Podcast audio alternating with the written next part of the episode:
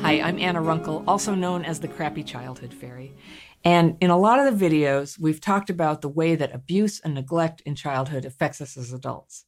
But in today's video, I want to talk about what I call inside traumas. And this is the term I use for things that we do that tend to re traumatize us.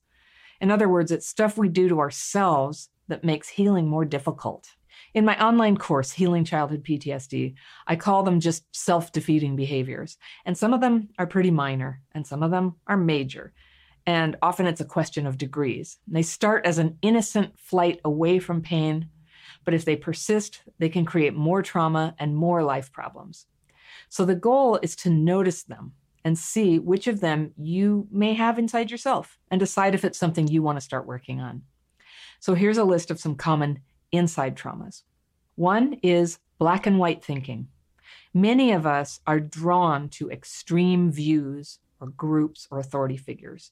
You might notice that a little too often you're outraged about current events, and God knows the news is there to add fuel to that fire.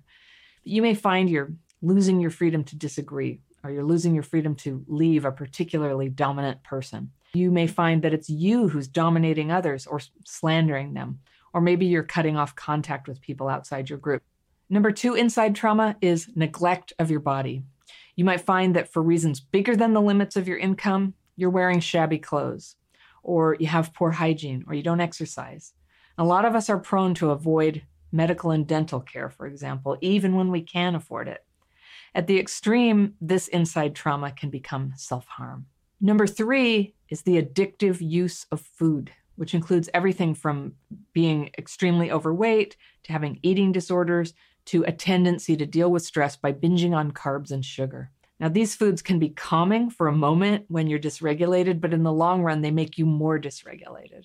Number four is the addictive use of media and entertainment. Do you watch TV or browse the internet or play games enough to interfere with your sleep or your meals or your daily routine? Do these forms of recreation cause problems for your family responsibilities or your job or your education or your finances? The fifth one is dishonesty. Things like exaggerating, hiding important personal truths or preferences, lying, stealing, cheating on a significant other, tax evasion, or any kind of illegal activity. The sixth inside trauma that tends to re traumatize us is work problems.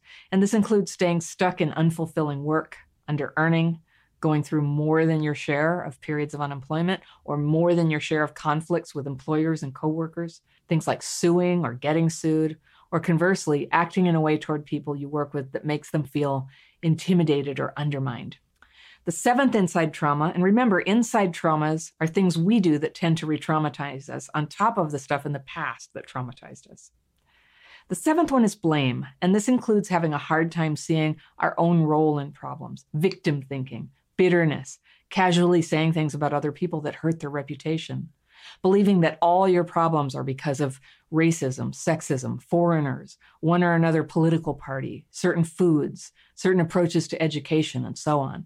Number eight is numbing with substances like alcohol or drugs. And I know I hardly need to define this or explain why it can undermine your healing. Number nine is irritability.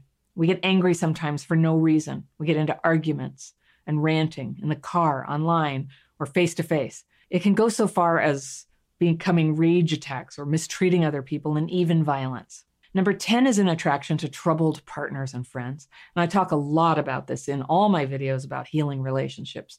But those of us with childhood PTSD are often attracted to people who were themselves traumatized, including people who have serious legal and financial problems or high levels of drama and more conflict than we can actually manage and still continue our own healing. The 11th inside trauma is an unfulfilling romantic life we might avoid dating relationships or stay in bad relationships where there's no intimacy, ostensibly so we can avoid getting hurt. But of course, the pain goes on every day. There is no avoidance. Number 12 is the abuse of our sexuality. And this can include an overly sexualized appearance or inappropriately seductive behavior. And remember, as a result of childhood PTSD, we sometimes have a distorted sense of the messages we're sending or what is healthy for us. Number 13 is fantasy, and this is an inside trauma. which is generally either romantic, like imagining being with somebody we're not actually with, or imagining a successful future that we're not realistically on the path towards. To the degree, we do this to the degree that we're not present, we're not in touch with reality, we're unable to take reasonable actions to go for what it is that we want. And it can even go so far as obsession and stalking. Number 14 is a total avoidance of people. This is really common too an avoidance of people, responsibilities, and participation. And sometimes this is called social, sexual, or emotional anorexia. It's a common position we find ourselves in when relationships with people have proven painful too many times in a row. And in the old days, we called this being a shut in or a hermit. Number 15 is debting. We know lots of people have this one, and it's really common for people with childhood PTSD. And while real hardship can fall on anyone and financial stability is not always guaranteed, the inside trauma here is when we're not caring for our earning and our spending. And so we're living beyond our means to pay for a place to live, transportation, clothes, and recreation. You know what I mean about the difference between sometimes people are just in the situation whether they can control it or not. And sometimes, as a result of our trauma, we're having trouble kind of keeping those in balance. In some of its worst forms, debting can turn into a gambling addiction. It can turn into an unsustainable get rich quick mentality. It can lead to foreclosure, bankruptcy, and ultimately it can lead to homelessness. And finally, number 16 among the inside traumas is our habit of repeating traumatic patterns. We can have a seeming inability to detect trouble or step back when trouble appears in the form of sick people or dangerous situations.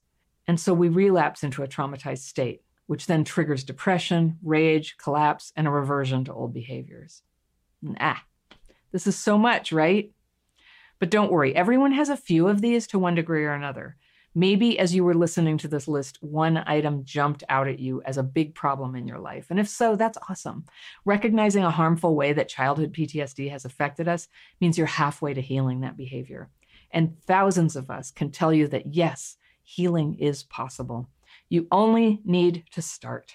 And you can click on the links below in the description section to access the free tools and online courses that I can offer you. I'm all about teaching people to recognize and heal the signs of childhood PTSD. And if you want more evidence that it works, click on the link below called What Other People Are Saying about the course and see if their experience resonates with you. Thank you so much for listening. If you love my content, think about joining my membership program. You can find out more information about that and all my courses and coaching programs at crappychildhoodfairy.com. Remember, healing is possible. People with childhood PTSD can have a wonderful life. Sometimes we just need a few workarounds. I'll see you next time.